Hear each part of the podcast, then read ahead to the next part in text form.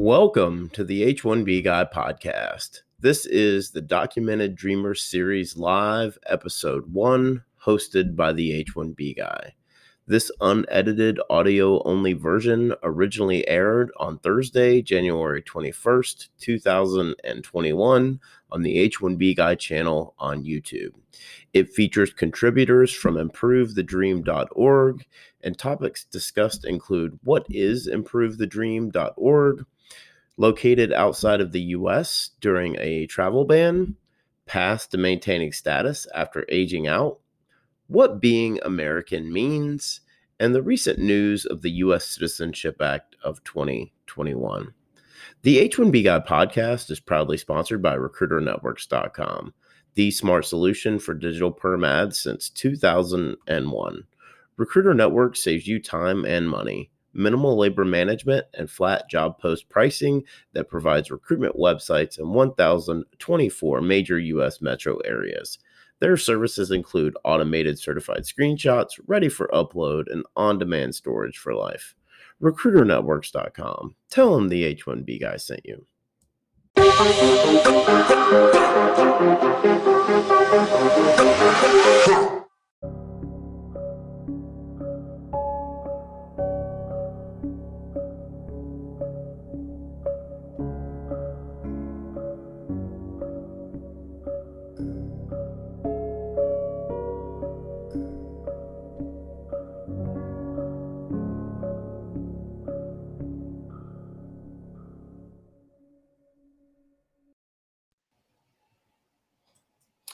Okay, guys, the H1B guy here. And tonight we have the Documented Dreamers series live, episode one, hosted by the H1B guy. If you haven't already, I'd like to ask you to please subscribe to the H1B guy channel here on YouTube and like this video so that we can promote it through the algorithm here on YouTube and I can continue to produce more content like this for you. I also wanted to mention that the H1B guy offers a variety of consulting services. I help businesses and individuals solve complex work authorization issues in the recruitment process while bringing awareness to employment based immigration benefits. Tonight's live stream is brought to you by RecruiterNetworks.com, the smart solution for digital perm ads since 2001. If you're new to this channel and you're wondering why the H1B guy is covering legal childhood arrivals or documented dreamers, that answer is very simple. One of the founding principles and missions of the H1B guy platform is to bring awareness to employment based immigration benefits. This issue has both a direct and indirect impact in that regard. So, first things first, if you have a documented dreamer dependent, that's a legal childhood arrival under the age of 21, but no matter their current age, please go to the um, improvethedream.org slash survey. Tonight, we're not going to do our usual long form Q&A uh, as we typically do here on these live streams, but what I would like for you to do is to comment uh, for those of you watching, if you're impacted by this issue, please put your story in the comments so that we can put it out there for everyone to be aware of how this is impacting not only kids, but their families. I was introduced to these young adults, a- aka kids that you're going to meet, via their parents who asked me to help advise them on a plan for a- advocacy for ch- children that are aging out. So I want to give a special thank you to Vivek, Nitin, Raj, and Sanji for trusting me to bring this issue to life. So without any further ado, I want to ish- introduce you to these dreamers here tonight. Um, so I want to start with Deep. Deep, how you doing? All right, Deep, I think you're, you're on mute. Go ahead. Go again. Doing good. Thanks for having us. Awesome. Awesome. Summer, how are you? Hi, everyone. Thank you for having us. Awesome. Thank you, Summer. Vishal, how are you? Up, oh, you're on mute. Of course. Yeah. Thanks, Rob. Thanks for having us on. Awesome. Thank you, Vishal. Appreciate you joining us. Palami, how are you? I'm good. Looking forward to today's panel. Awesome, awesome, and uh, closing up with with the Nog. How are you? Hey Rob, hey everybody, great to be here. Awesome, awesome. Well, you know, I just wanted to say I'm just really excited to have the five of you on. Um, you know, we already have almost 60 people watching this stream. So, you know what that tells me is that I think we might break a record here tonight on the H1B Guy channel. My record is 80 uh, for one session live stream. So let's see if we can get that number over 100. I'm I'm fairly confident that that's going to happen. So if you're watching the stream, please like this video um, so that we can continue to promote the algorithm. As I mentioned earlier, if you haven't already, go to improvethedream.org slash survey. If you have a documented dreamer, that's a kid under the age of 21, improvethedream.org needs your help. And I'll post that link in the comments here in the chat um, in a few seconds. But what we're going to do is we're going to go around the horn here. We're just going to ask um, – you know, some very individual questions so that you can get to know each of these kids. Then we're going to do a rapid fire group session. As I mentioned, if you're impacted by this issue, we're not going to do a Q&A, but I would like to highlight some of those stories.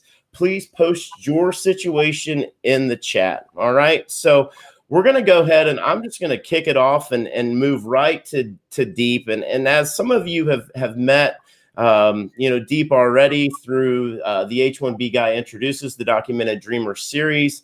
Uh, you know, Deep is the founder behind ImproveTheDream.org. So, Deep, if you can tell us, you know, why and how did ImproveTheDream.org get started? Absolutely. Uh, so, uh, two years ago, um, I started Improve the Dream to really start bringing awareness to um, children who grow up uh, in this country with, um, you know, were brought here documented, grow up in the country, and they're aging out at uh, 21 years of age. And it's something that really isn't covered um, in the media. People aren't aware of it. I think um, the common uh, person really doesn't even know it's possible to um, grow up uh, legally and be here for 10, 15, over 20 years and still not have a path to permanent residence. So I started Improve the Dream with a vision that uh, all children, whether they're undocumented or documented, who grow up in the United States should have a clear path to citizenship. And with that, we're trying to bring awareness of these excluded individuals who aren't qualifying for programs like DACA or the DREAM Act so that uh, we can achieve the goal of uh, all of us, like basically all of us who grew up here, qualifying for pr- future programs that include those people. And you said uh, that started a couple of years ago. Is that right? So 2019, 18. When when did yes. that start? Uh, early to early 2019. Early 2019. Yeah. And you know, I haven't asked you this. So I'm going to put you on the spot. Is it uh, is it nonprofit? Are you taking financial contributions? Are you doing? Have you have you gotten that far yet? No, it, it is it is nonprofit, but I haven't ever uh, taken financial con- contributions. So it's completely volunteer work. Okay. And is there any plans as, as you continue this advocacy? Are are we looking at doing some sort of, you know, fundraising efforts? I, I know we really want folks to go again to improvethedream.org slash survey. Um, and as I've promoted improve improvethedream.org slash take action. Um, but is is there any plans for that in the future? And I just want folks to be prepared for when I hit them on Twitter that this is time for you to put your dollars where your your tweets are. Um, I, I want them to be prepared for that in the future, right? So, can can you give me any insight on on what those plans are? Yeah, so there isn't um, any uh, plan made for anything like that, but I really think uh, you know there's power in the numbers. So if we can get uh, lots of young people involved, I don't think we really need uh, like big amounts of money or anything like that. If we can get people involved, reaching out to their um, congressional offices, and uh, one thing we're doing is we we've started a uh, Slack group, which uh, which if your kids complete that survey that uh, Rob mentioned earlier, uh, we'll send them a link, and we're working together to reach out to congressional offices. So I think like different things that we do um, can raise our voices. Uh, but it's something that we can consider in the future if necessary. You know, I um I I just continue to be amazed by you deep and your knowledge and and just everything that that you've done you know so far. And you know I, we're already almost at 90 streamers right now. So we've set a record here on this channel literally in a matter of, of 10 minutes. Um, why because this is an issue that is a problem and one of you went through being outside of the country um, you know, during, you know, uh, the travel ban and, you know, the F1 sort of, you have to be on site. And so, you know, I want to move over to Summer. And Summer, you recently aged out and you went through a change of status where you were also caught up in, in this, you know, F1 travel ban. Walk me through that timeline of, of when you aged out, went through changing status, were outside of the country with this sort of uncertainty of reentry, waiting for approval, waiting to get back to your, your soccer club, your university soccer team. What was that like for you? It was unreal, honestly. It's really crazy looking back on it, how it all worked out. It was a day that I knew was coming ever since we moved to America. I was only a year old when we moved, so it always seemed like it was really far in the future and all of a sudden it was just it was just here this summer and honestly probably at the one of the worst times that it possibly could have been um, going back to england um, i have a bunch of extended family there but it's it's not my home it's not where i've grown up it's not what i know so going there was really different um, especially in a pandemic, everything is a lot more reserved. There was travel bans. I knew that I was going to get to England, but I didn't know if it was going to go into an extra lockdown and then I wasn't going to be able to get to the embassy to then complete the F1 process. I didn't know if I was going to be able to get back to America to get back to my university. Like you said, I'm on the soccer team. So we had preseason starting early August. Um, I had my my visa um, embassy appointment got rescheduled three times. So it was like, you know, coach, I I don't know. Like I don't know if I'm I don't know if I'll be back in a month. I don't know if I'll be back in two months. I don't know if I'll be back at all ever. Um, and so that was really sp- stressful, especially having an incomplete degree as well. Um, I haven't finished college. I graduate in April, which is really exciting, but there was just so many unknowns. Um, and so many unknowns that were added with with COVID. Um, so yeah, it was a very very stressful, very scary time this summer. Walk me through what what that appointment process was like. You know, you said it was rescheduled three times. When you finally got the notice that hey, you know, dates booked, it's it's set. You know, you show up. What what was the questioning like? Because there was a lot of heightened sort of anxiety if we go back and look at you know june july august and and a lot of the communication that was going on it just seemed like we were on edge as, as a country right we were mm-hmm. going through the the democratic national convention the republican national convention all that was around the time that you were trying to get back in the country to get back to mm-hmm. school what what was that appointment process like um, so once I did finally have my appointment, um, I literally left the next day. I booked a flight that night and I, I left that morning, the next morning. Um, and then I had to quarantine for two weeks once I arrived in England. Um, and then after arriving and doing my quarantine, I was able to go to the embassy in London, which was a, a decent drive from where I was staying.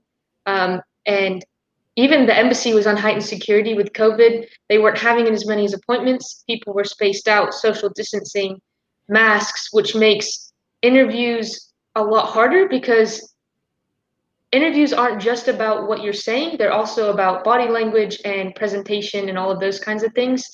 Um, so once there's two parts to that process, um, there's your interview and then your your documentation part. Um, so that was definitely stressful going through all of those processes, um, and then coming back also, like you said, with the U.S. going through all those different conventions, and then also they have a travel ban. So trying to at both airports, I had questioning of are you essential? Like, I we're not sure. We have to check with our manager. We have to check with this person. And there was just a lot more hoops to jump through than I ever expected there to be. Yeah, and this just a fight to get back in the country to get back to what you know. I mean, as you said, 20 years of of your life. And and that's I think for a lot of the common Americans, that's just something that's so unfathomable for us is to be outside of the country, not being able to get back into what we know as our, our home. Um, wanted to ask you if you're currently watching this video, you know, please like this video. Uh, we are over 107 and counting now, guys. So, I mean, let's just keep going. Let's like this video, subscribe to the H1B Guy channel here on YouTube, subscribe to Improve the Dream on YouTube, um, their Twitter handle, Facebook, Instagram, and of course, improvethedream.org slash survey. Uh, make sure that, that you hit that site.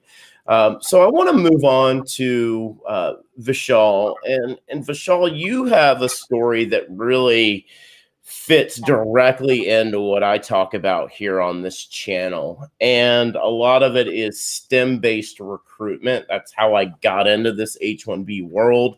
You know, you've currently aged out.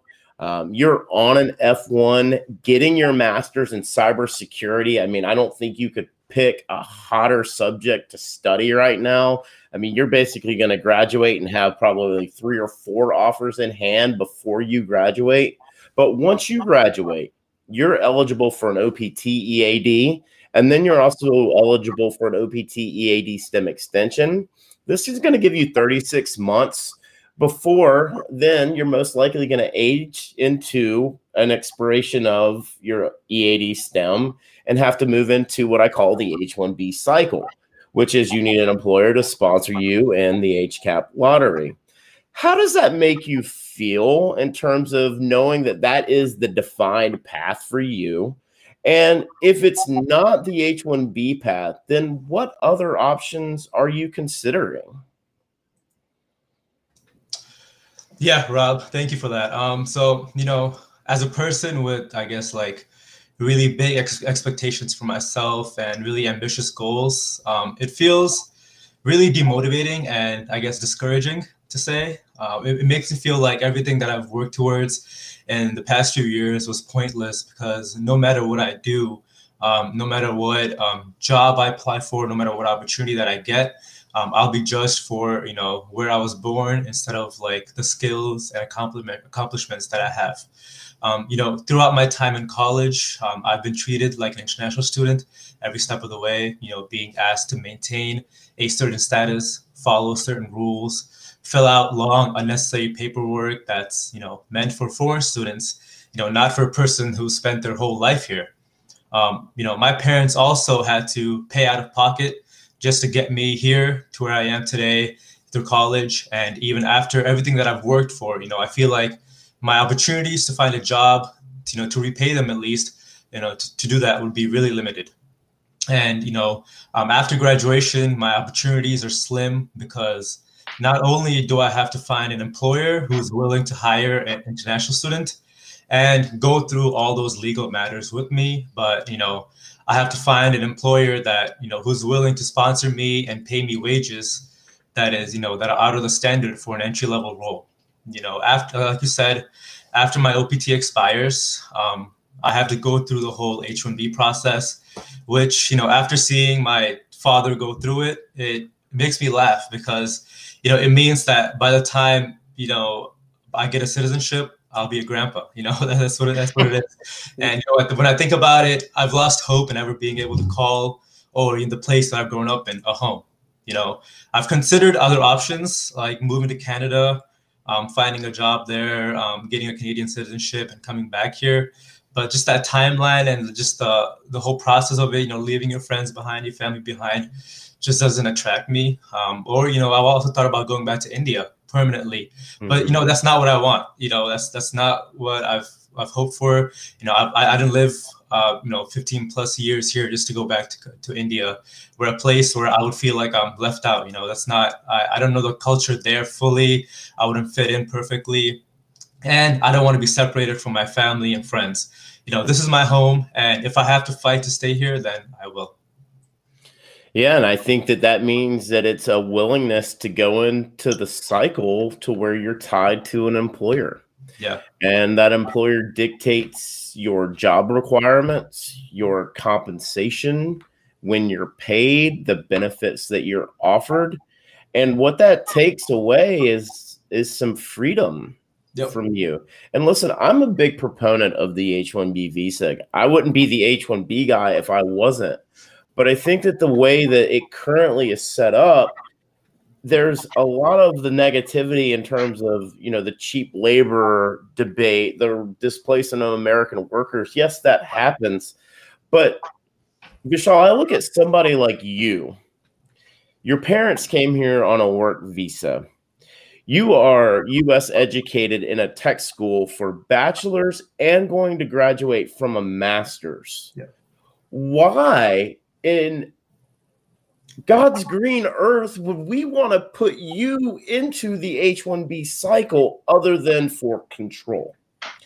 And that is the part of the concept of what the H1B is supposed to be and how it's intended to work that bothers me. And that's why I talk about this. And that's why you are one of the prime examples of why this is a problem because you should have an EAD or some sort of W 2 work authorization so that when you graduate, you're not worried about what happens in 36 months. And that's where the system is broken.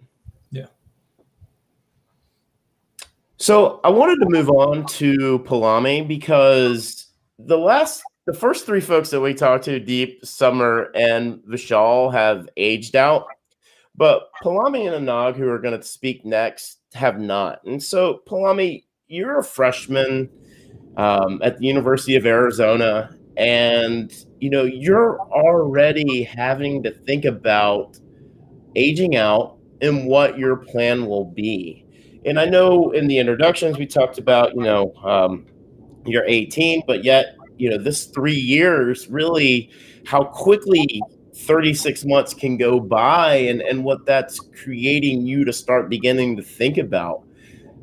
What are you considering right now? What are what are your options? I'm assuming F1, but then after that, you know, what what where are you in terms of your current considerations? So um you know, starting in high school, I've always been interested in medicine and research. So my plan after college was to go to med school, which is obviously a lot more difficult as an international student. And um, I was hoping by the time I turned 21, obviously there would be legislation out there that could protect me and protect my status here. Uh, but if not, I will be switching to an F1 visa.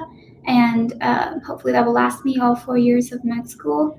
And then, you know, there's an alternative to that too. If med school isn't where the way I go, I do want to also look into graduate school. I am studying public health, and getting a master's in public health is very appealing.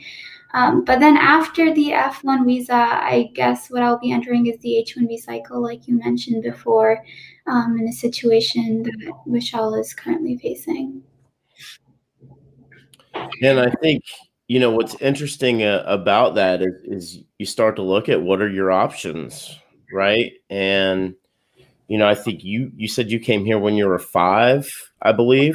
Six yeah. Six yeah. So i mean you know 12 years um you know I, and here you are you're going wait 12, i've been here 12 years. Now these next three years feel like i'm running in a circle you know because you just you don't know which way to go other than you know that there's already this defined path which is f1 to OPT EAD to h right? And the good thing about med here the med field for you uh, is that that does have a little different path right? You could go the exempt h1 path um, which you know nonprofit designation gives you a little flexibility there, uh, but it still is H1, meaning it's still employment based. When you've been here 12 years, your parents came on employment based, and they're stuck in green card backlog,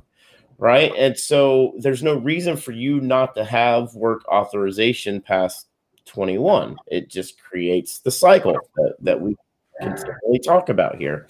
So I wanted to move on to Anag. I, I haven't um, I haven't shared this yet, but for anyone who watched uh, the H1B guy introduces the documented dreamer series, um, is those of you who've watched this channel for any amount of time know I, am learning how to edit my own videos very slowly. It's a process for somebody who's over 40. Okay, just for the record. Um, but as I always talk about, I started the H1B guy with an iPhone and a Chromebook. So I've come a long way. Um, but what I will tell you is that we came up, I came up with this crazy idea to do a bunch of one shot videos and splice them all together. And uh, I sent it out to, to everyone who's who's here on on the stream today. And uh, Anag said, "Hey, do you mind? Can you send me the video? I want to clean this up." And this is after I'd already talked to Palami about, "Hey, maybe helping." And I just decided I'm going to try to figure out how to do this.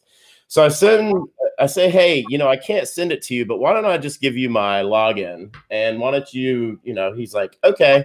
So he texts me like literally a couple hours later. He's like, video's done. I just realized that you had the job shared. He literally like went back through, recreated and edited the whole video. And I had like the, the work there in place.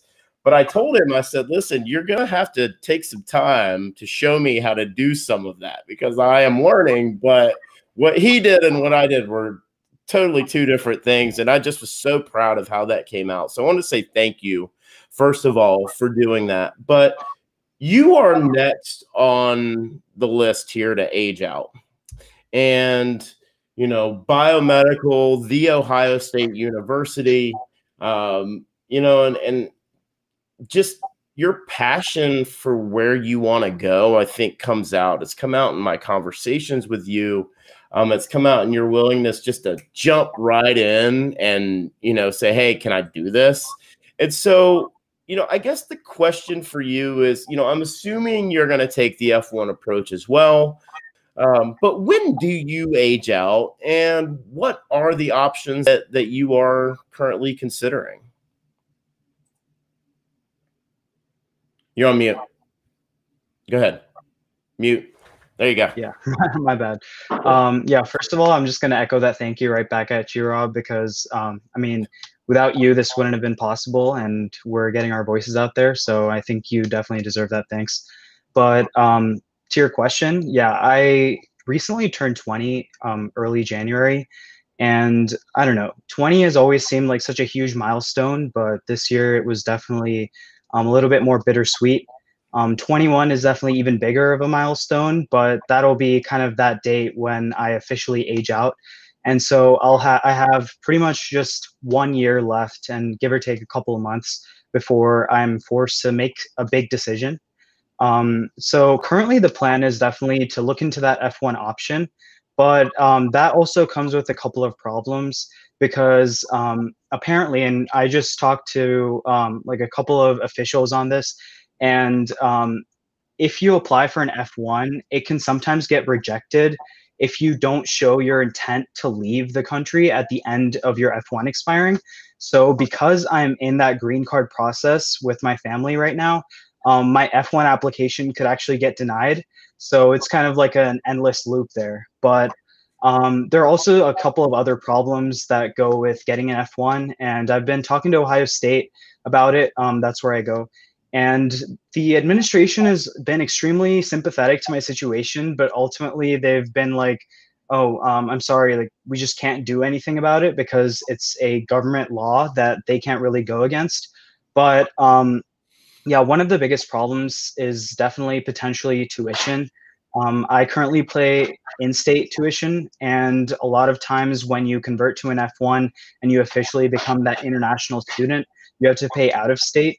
And so for Ohio State, that means $20,000 every year extra just with tuition. And um, that's definitely something that's, to put it lightly, very suboptimal.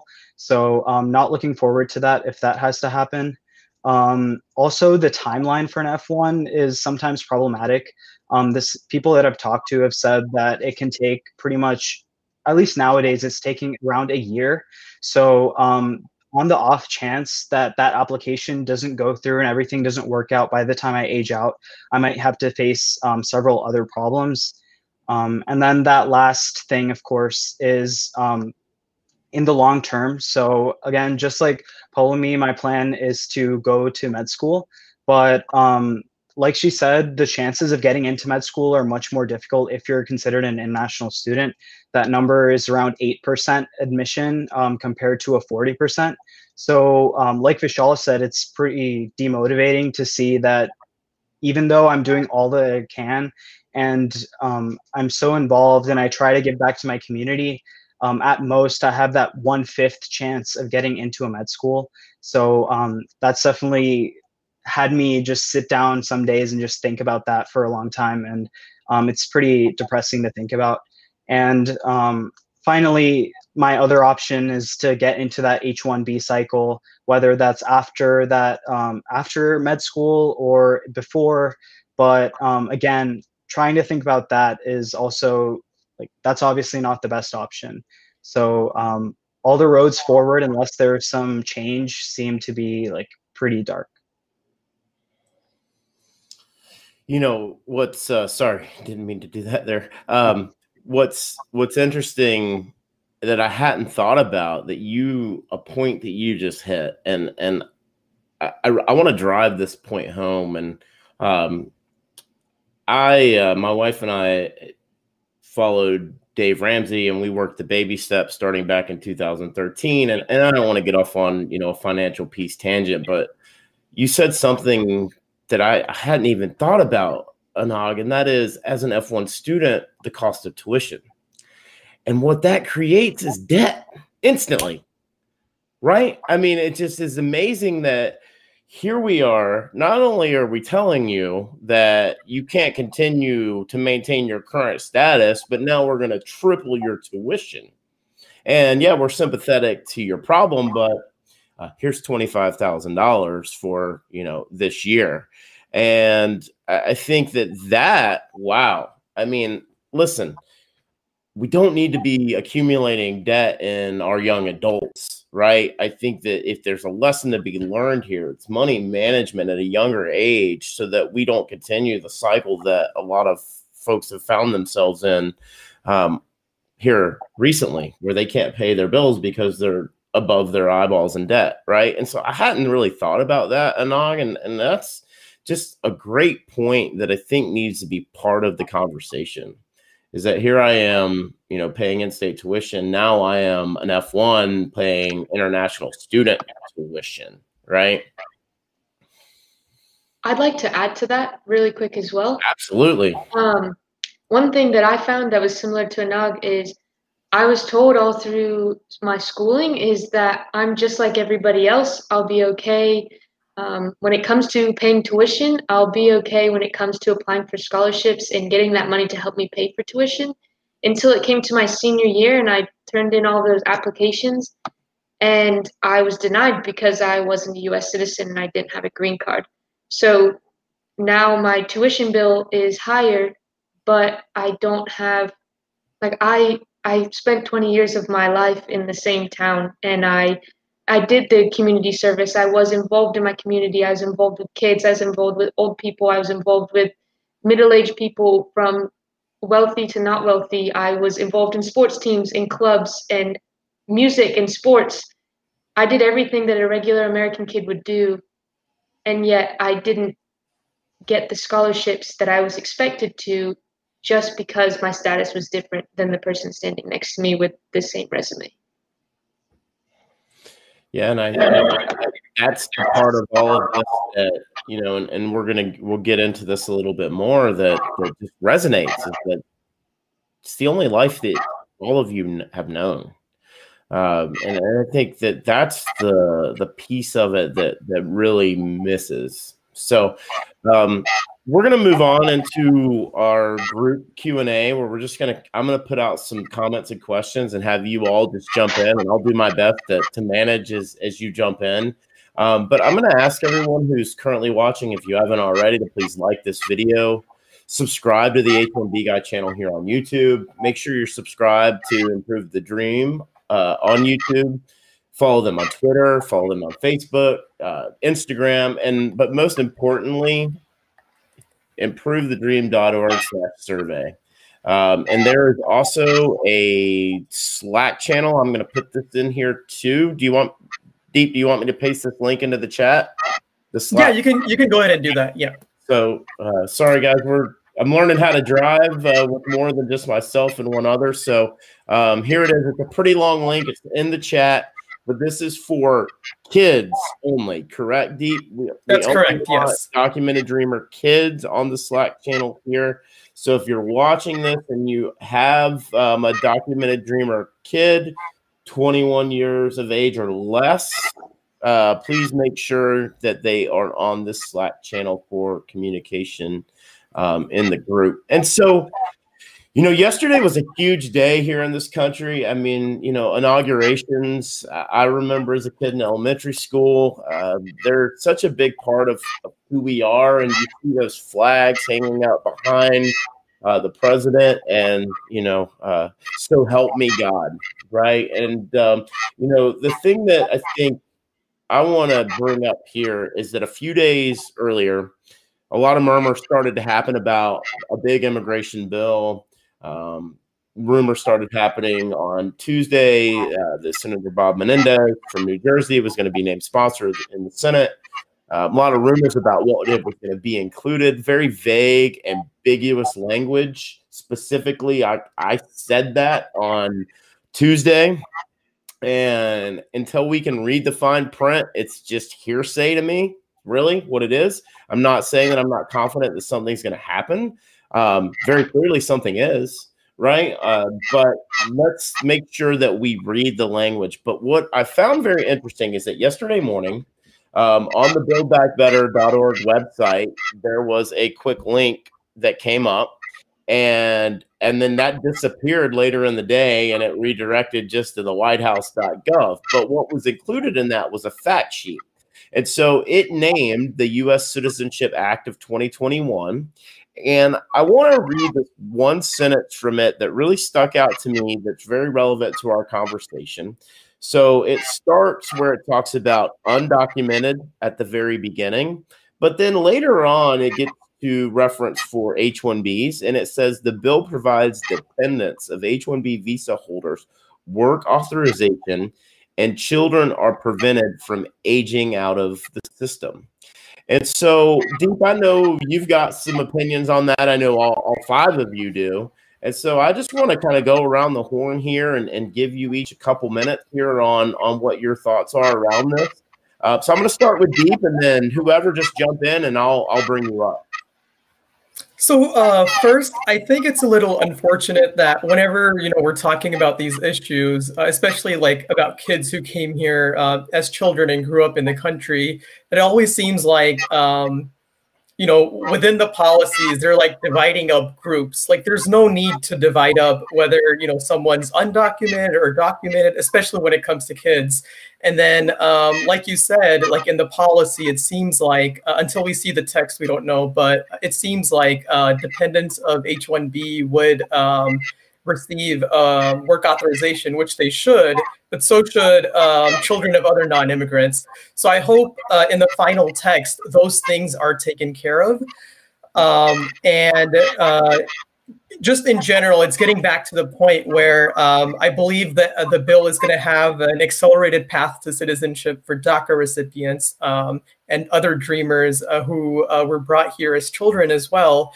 Uh, but unfortunately, it seems like those sections are going to leave out those who have some sort of status, which would be us. So even though everyone here on this call and uh, many of the 200,000 plus documented dreamers in America would have qualified uh, for DACA had we not had status in back in 2012, um, we might not get that accelerated path to citizenship. So I think, regardless of what happens to this bill, whether it's this bill that moves, which seems like it's going to be unlikely for this to actually become law, but whether like it's going to be parts of it that become law, um, whether there's going to be some sort of a dreamer uh, bill later this year that's focused on that issue, I think it's absolutely necessary that we are included in that because uh, I think uh, it just you know it just doesn't make sense. You know, I, I agree. And I think that that's one of the things where just specifically singled out H1B, but that's where it's ambiguous in terms of the language because we don't know if other dependents are going to be covered in that. We make assumptions. Um, I, I know there's some comments about the feedback in the chat. I think we got that resolved. I'm not hearing it now. Um, if you guys still are, can you drop a comment in uh, the chat? Let me uh, let me know if it's still going on or not. I, I think we got it got it figured out here. Um, but anyone else want to comment on work authorization for dependents and, and children? Just go ahead, jump in, and I'll I'll pull you up. Summer, I think you wanted to say something. Yeah, I think what just reiterating what Deep said about how there shouldn't be any departmentalization of kids that have grown up here, whether they are documented or undocumented, where they came on one visa or another. We're all equal in that sense of this is our home and this is all we've ever known. So protecting us is just as important as the next visa. Um, and work authorization would allow us to, if we can't have that in state tuition, we can't have um, those scholarships, then how are we supposed to help our parents pay those tuition bills? Um, like all the other kids can help their parents pay for tuition and housing and all of those things as well. So work authorization would change the game completely. Yeah needs that. I think i think you know bringing the discussion up about immigration like reform is the good step. And i'm glad that the current administration uh, took that step to bring up like the immigration issues that are happening right now uh, in america. But like deep in Summer said you know there's still a lot of reform that needs to be made to those bills but i think at least it's a good start just to bring attention to you know all the silent like discrimination that's going on right now but you know, we'll continue to work towards you know getting that bill reformed and you know just getting the just getting the voice of people that are in our situation out there. You know, it's interesting about the the work authorization because there's I'm going to make two very quick points, and then I want to see if Palami or, or Anag had anything to say on this. Um, but I'm going to use Anag as an example here. Um, so first of all, I met my wife while working in college. We sold shoes in a mall together. So, you know, un- unfortunately, that's fate for us, right? Uh, fortunately for me, unfortunately for her, um, you know, that she couldn't get away from me because we worked together. But I couldn't pay Anag to edit my videos if I wanted to hire him right now. And that is a problem because here's somebody who has a skill. I could use his service, right? But I can't pay him as a W 2 employee of the H 1B guy um, because he doesn't have work authorization. And so, you know, Anag Palami, I wanted to, to kick it over to, to, to you two to, to hit this question, you know, still talking about H 1B dependents and, and kids aging out. And not only it it just being about you guys? So, actually, just going off of what you said about work authorization, there's actually something quite relevant happening that has happened to me. Um, so, like Anag was saying, he may have to pay out of state tuition once he switches over to an F1 visa. I don't have in state tuition here in Arizona.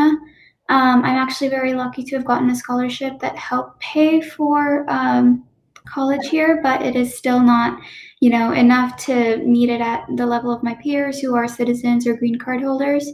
But going off of the work authorization thing, I actually had a situation where um, I was interning for a nonprofit. Um, it was a civic engagement based nonprofit in Arizona. So it's kind of ironic that I was trying to get other people to register to vote during election season when I couldn't vote. And a friend of mine was also interning and, you know, she was getting paid. And my internship advisor was like, well, I, you know, I, I want to pay you, but I can't pay you. And it just goes into this like loop that someone was talking about. Like tuition is extremely high, and there's just no way to undercut that cost on our ends, at least. Yeah, and yeah, I understand universities, while they may be not for profit, they prophesize off of you. They just do. They don't build the stadiums that they build and the education colleges that they build without your tuition and and very large donations, right? So Anag, yeah, um, just to add on to that a little bit, um, of course, getting paid is a huge part of not having work, work authorization. But one part that might go a little bit uh, forgotten is the idea that a lot of jobs require those kind of internships in college. For example, um, this just freshman year, I got really into consulting and I joined a consulting club and I got into leadership and I was really involved in that club. And uh, some of the plans that I was making was potentially after college, uh, take a break for a couple years, go work at consulting firms, and then um, then go into med school. And that's a path that other people have taken. But the problem is that in order to get into a good um, consulting firm that may potentially fund your graduate school, you need to have internships your sophomore and your junior year. And um, those internships that you need at like other consulting com- smaller co- consulting companies or um, other companies in general they don't offer unpaid internships at all. So um, many career options in general are just completely cut off from us because um, we can't even try to get those internships. And so no matter how qualified we may be we just can't get that experience that's necessary to um, actually get the job that we want. Um, but going back and talking about the current legislation um, if you talked to me before I met any of these people, then I might have been happy with it. But the problem is that I definitely talk to so many people now and I've heard all of their stories. And after hearing all of this, there's no way that I can be satisfied with a solution that just helps me or just helps a couple of us and ignores half of us, even though that half, even though half of us are equally qualified to um, benefit from the legislation. So no matter whether this passes or not, um, I can say with certainty that I won't be done. Um, all of us will continue working for a better solution. Yeah, and I think that that's one of the things that that I decided back in July when this thing became much more bigger than me just talking about the H-1B visa is is this concept of equality. And that it just kept growing in terms of this problem. And that wow. And then I look at equality for, you know, we, we not to derail the S386 conversation, but there was a gap. And that's how I got involved with some of your parents, is that there was a gap of two years where some kids weren't going to be covered. And, you know, that leads me to why this is so important because I think the thing that resonates with me most and that most of you grew up and have been here more than 10 years. We've talked about that. Summer's been here 20. Um, but while you weren't born here,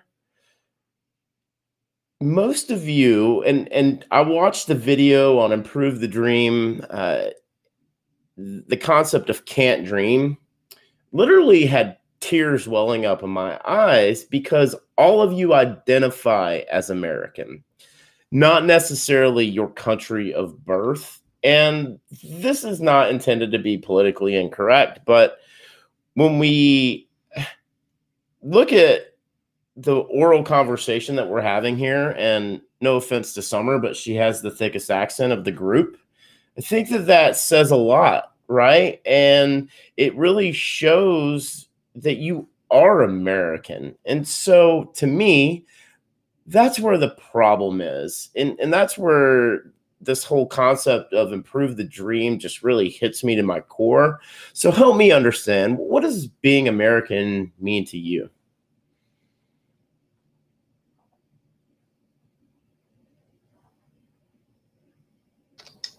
Um, I guess I can go since. Um, so I mean, for me, I guess um, being an American to me is about like just putting our differences aside and embracing each other for who we are. Um, I think that the United States um, was and will continue to be a nation of immigrants, um, kind of uh, the melting pot that we always talk about, and that's what makes it so great, right? You know, you see a mix of cultures and traditions wherever you go, and you know you wouldn't see this anywhere else. And to me, it's about being able to be uh, be able to contribute to that, and to be able to achieve you know whatever you want as long as you work hard enough for it and that's that's what's really you know that's what America really sends out to me. So it's the land of opportunities and dreams, and if you work hard for something, that you can really achieve it. I'd have to agree with Vishal. Like being American is is having opportunity, and no one can stand in your way. Like being here in America, there's so many more opportunities and different paths that we can take. Um, unfortunately, we're limited, but being American, there's nothing that you can't do, and I think that's exciting, and I'd like to be a part of that.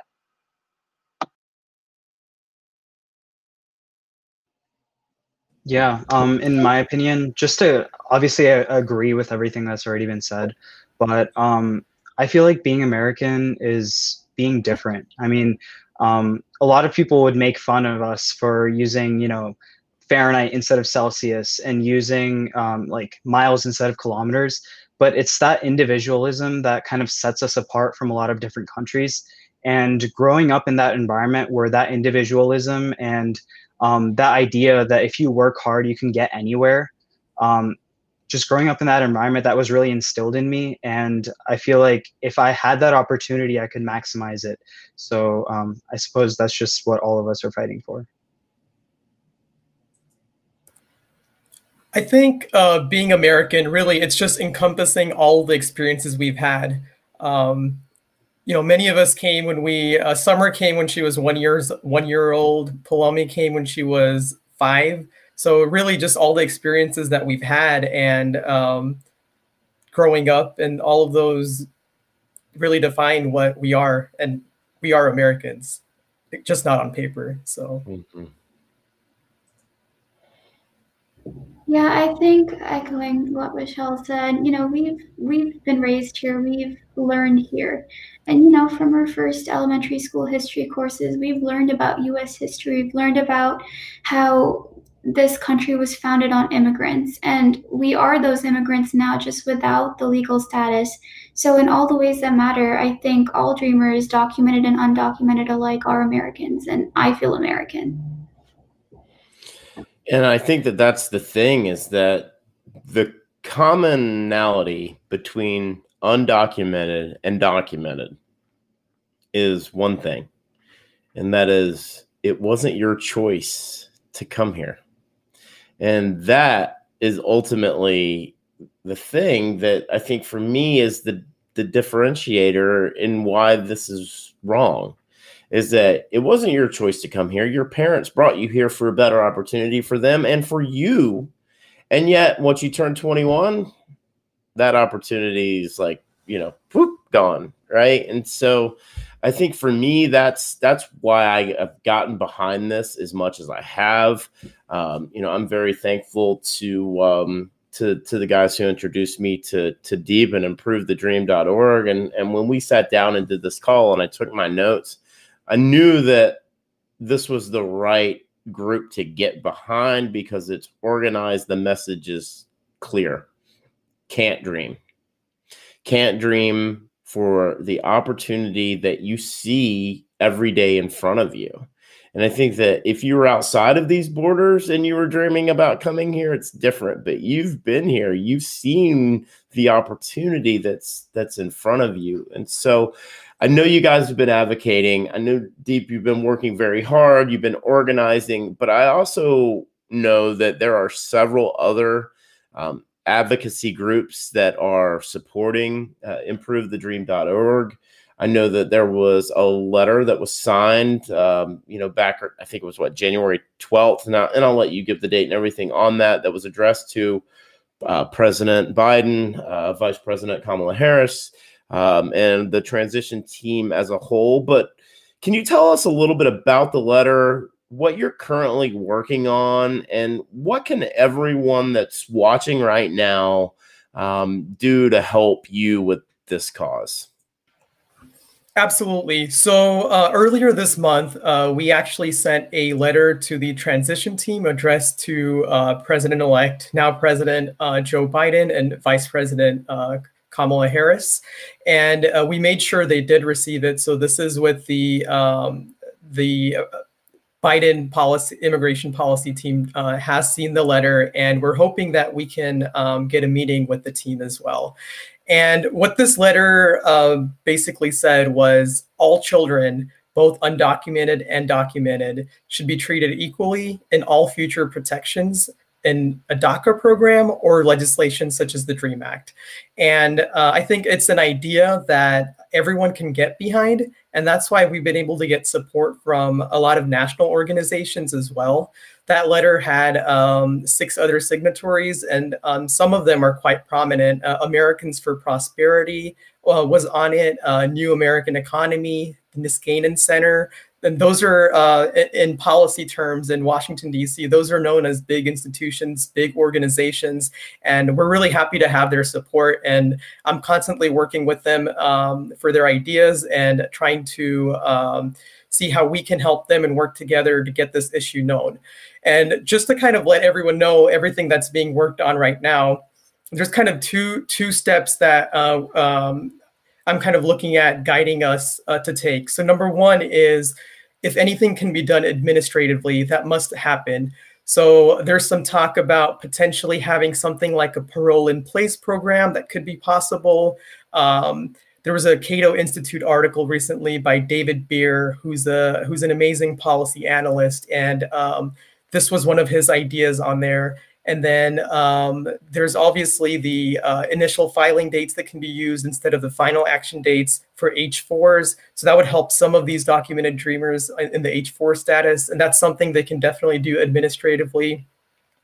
And then obviously, if there is any new DACA program, um, they can obviously remove the requirement of having no status on the date that they announce the program. So we don't know if that's going to happen, but those are things that we hope that the administration can definitely do.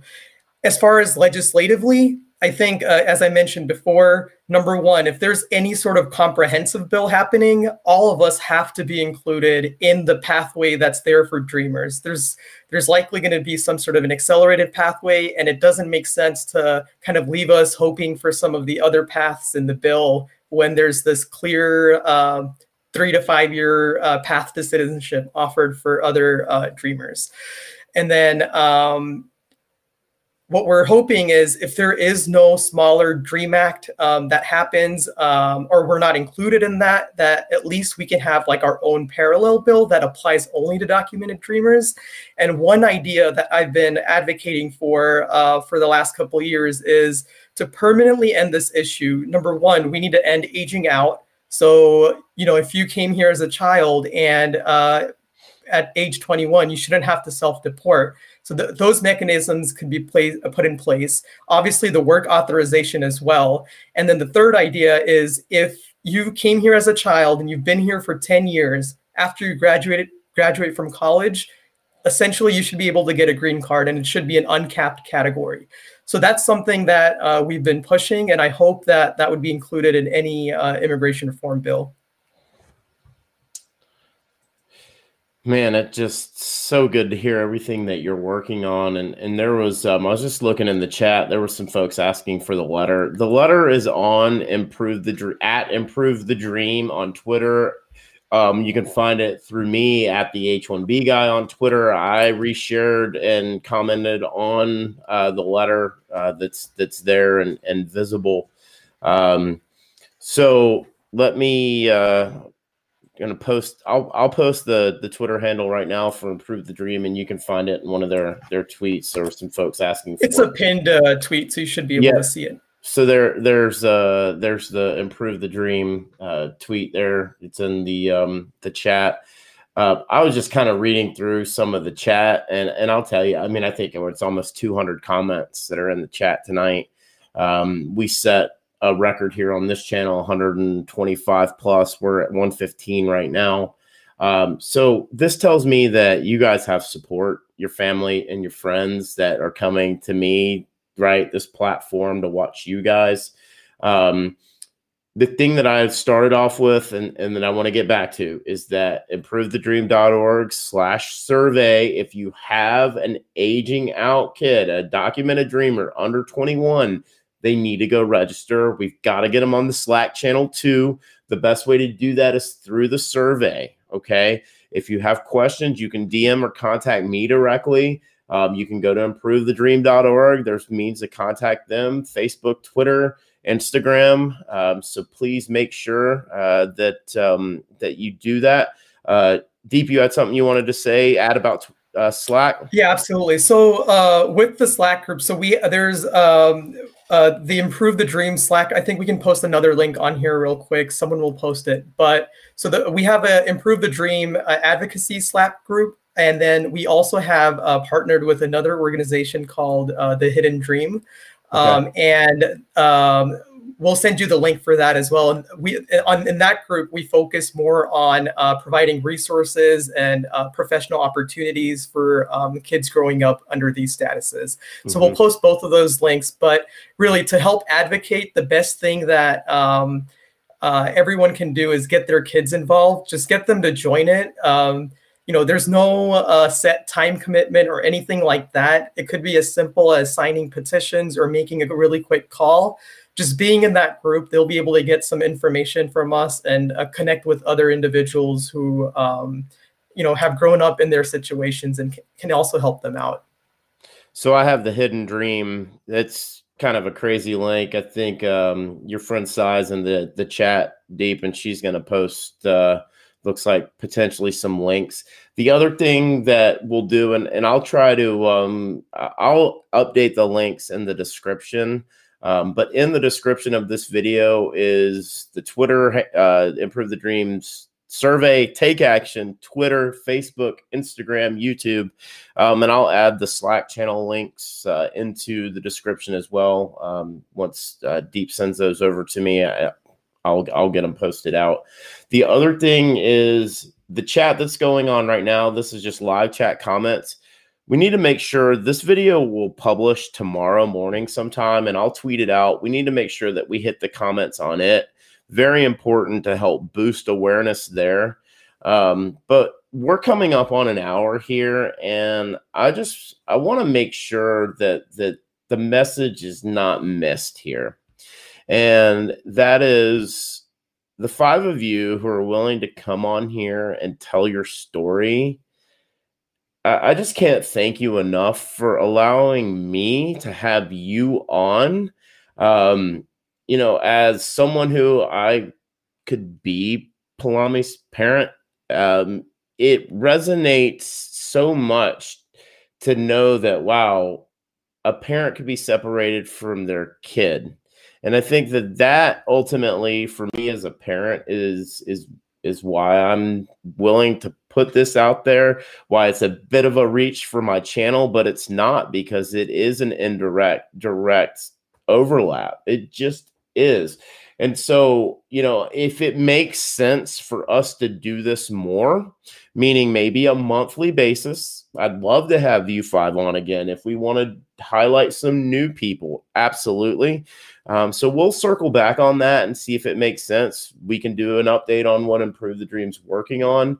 Uh, one of the things that I'm going to challenge you on deep, and I'm going to challenge you, Summer, and you, Anag, and you, Vishal, and you, Palami, and this is right now, is that it is time to start raising money.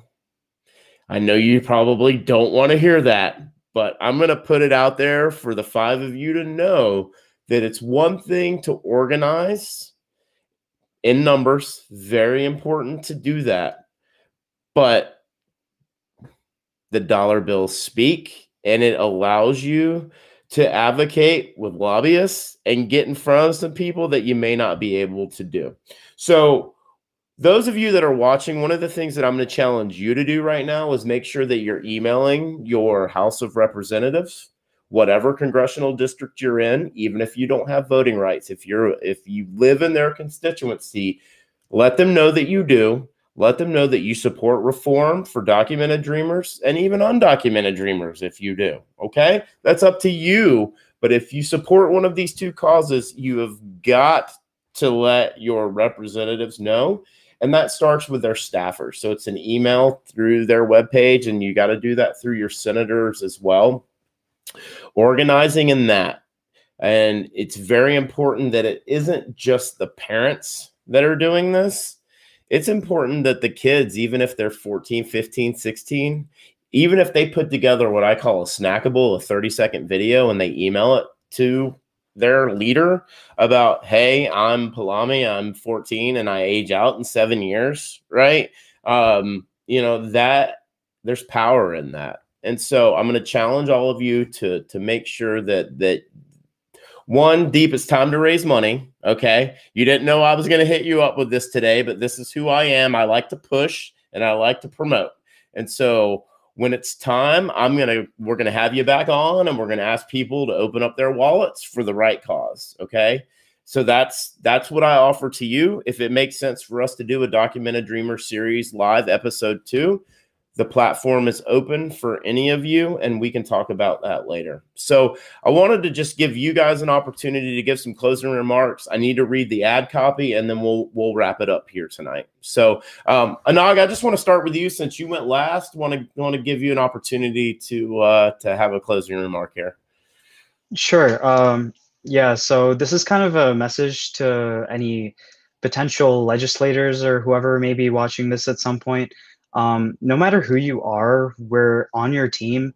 Um, if you're a Republican, or yeah, if you're Republican, um, we contribute a lot to the economy and we support all the th- same things that uh, you do on a lot of things that relate to like contribute contributing that way. And if you're a Democrat, then we're also on your team because um, we support undocumented workers, we support dreamers. We just want to be included on that. So no matter who you are, um, we're on your side pretty much. Palami? I wanted to uh, kind of send this out to all of the other documented dreamers out there. Um, things sometimes don't seem like they're going to work out. Things can sometimes seem hopeless, but there are resources out there for you, and this is the time for you to take action. So, talk to your legislators and contact all the people in power and let them know that you are an American and you want that legal status. Vishal? Yeah, uh, um, I think you know what we're really fighting for here is you know to an end to the silent discrimination that all these kids are uh, fighting for. Um, you know, we're not asking to be treated differently. We're not asking to be given explicit rights or you know indulged. We're just asking to be treated like the thousands of other kids who were brought here by their parents with a dream for a better life, and to be given a path to residency um, without aging out and being forced to leave our family, our friends, and the place that we're going to call home. You know, it shouldn't matter how a child is brought here. These children should not be forced to abandon their goals because of their immigration status, and they deserve the same rights that the DACA recipients are given. So that's all I want to say. Thank you. Uh, by the way, I, I can't let this go um, unnoticed. Uh, uh, Ankur Patel says nobody likes Chelsea Vishal, and as we talked about, um, he's wrong uh, because you do and I do, and uh, we're suffering right now. Um, but Summer said that uh, Chelsea's garbage right now. Well, we back the blue, okay? Um, back the blue. We'll th- things, things, will get back. Uh, as I've said, they still have the uh, the best American footballer in the world on their team, so. Uh, we'll we'll see how it how it transpires, but I'll tell you, I a few years ago, we we really got into Leicester City and that run that that Jamie Vardy was on, and you know his skill is just sometimes unmatched. And they are a fun attacking team to watch right now. I think that they've got another uh, another championship in their in their future. So, Summer, I mean, I just teed up the soccer right for you. Uh, what um what what would you like to close with tonight? Yeah, first of all, Man United is the only way to go in the Premier League. Definitely not Liverpool that I'm seeing in the chat. Definitely not Chelsea. I'm sorry, but blue will never be the right way around to go. Um, but I'd just like to thank you for having us on and giving us the opportunity to share our stories and um, bring light to a situation that not many people even know about, which is part of the problem. Um, and I think there's great power in testimony, and I'd like to encourage there's thousands of other kids that are just like me and the others that are on this uh, live chat right now and share your story and bring awareness to it because you may feel alone but you're not alone there's so many of us um, and we deserve to be treated equally and one day we will be That's awesome. Thank you. And uh, last but not least, Deep. Well, first, Rob, we want to thank you for letting us uh, use this platform to get the word out about Improve the Dream and everything that we've been working on. To all the parents and all the kids that may be watching, uh, please, please take that survey, improvethedream.org slash survey. I'll send you a Slack link and join the group. And um, I'll personally like help you guys get um, – you know, learn how to contact your legislators and go to those meetings. And I'll even join those with you. We just need more people to do that. And I think we can really raise awareness about this. Uh, and then also, there's uh, on the website, there's also a take action page, a call page with templates on there that you guys can use to raise awareness for this. Make sure to share with your friends. Um, and yeah, we just need uh, more more kids getting uh, getting the word out about this, and um, definitely follow us follow us on sh- uh, social media for all the latest updates. There's the uh, the take action there, pretty pretty easy to find, and everything is just improve the dream. Um, improve the dream on Twitter, um, and then you know Facebook and, and Instagram at, at improve the dream. Um, I think Palami, are you you're managing the IG account? Is that right? So uh, they they've got a lot of different folks with their hands in it here, and um, I'm just really excited because I think when I first got connected with you, you didn't even have 100 subscribers on Twitter. I think we're you're over 600 and growing now. Um, I'd like to take a little bit of credit for that, but I can't take much because it's all you and the platform and the message behind it. I am just a vehicle for your guys' voice. Um, and so Thank you. Um, I'm going to read this ad copy here, and then I'm going to close this out for uh, for the evening. So I just wanted to remind everyone that today's live stream is brought to you by RecruiterNetworks.com, the smart solution for digital perm ads since 2001. This national job board network provides recruitment websites in 1,024 major U.S. metro areas. Each local job board is its own portal and is a low cost resource for immigration recruitment ads for all industries and professions with a flat price of $225 per ad, regardless of which city you choose. RecruiterNetworks.com has been the number one place for immigration attorneys, immigration ad agencies, and employers to meet the DOL requirements for the digital portion of the perm advertisement rules. RecruiterNetworks.com. Tell them the H 1B guy sent you. My friend Richard's a great guy. He actually predicted some of what we call the thawing of the ice back before Christmas when I had him on the channel. You can go check that out. Um, and again, you know, in the description is all the connections for uh, Improve the Dream. Uh, here again, survey, take action. Um, but really, what I just want to leave everyone with here is a big thank you um, to the five of you for speaking up.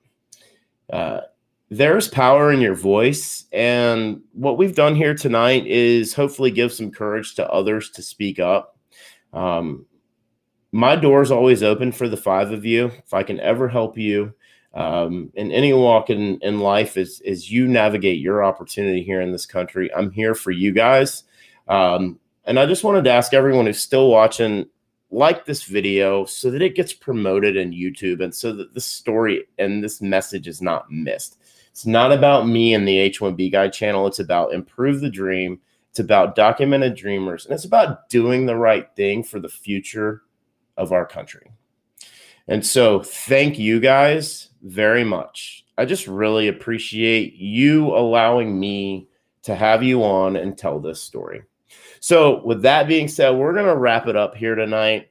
Um, I'm the H1B guy, your global source for all things H1B. But most importantly, thank you to the kids from improvethedream.org. Everybody, have a good night. Thank you.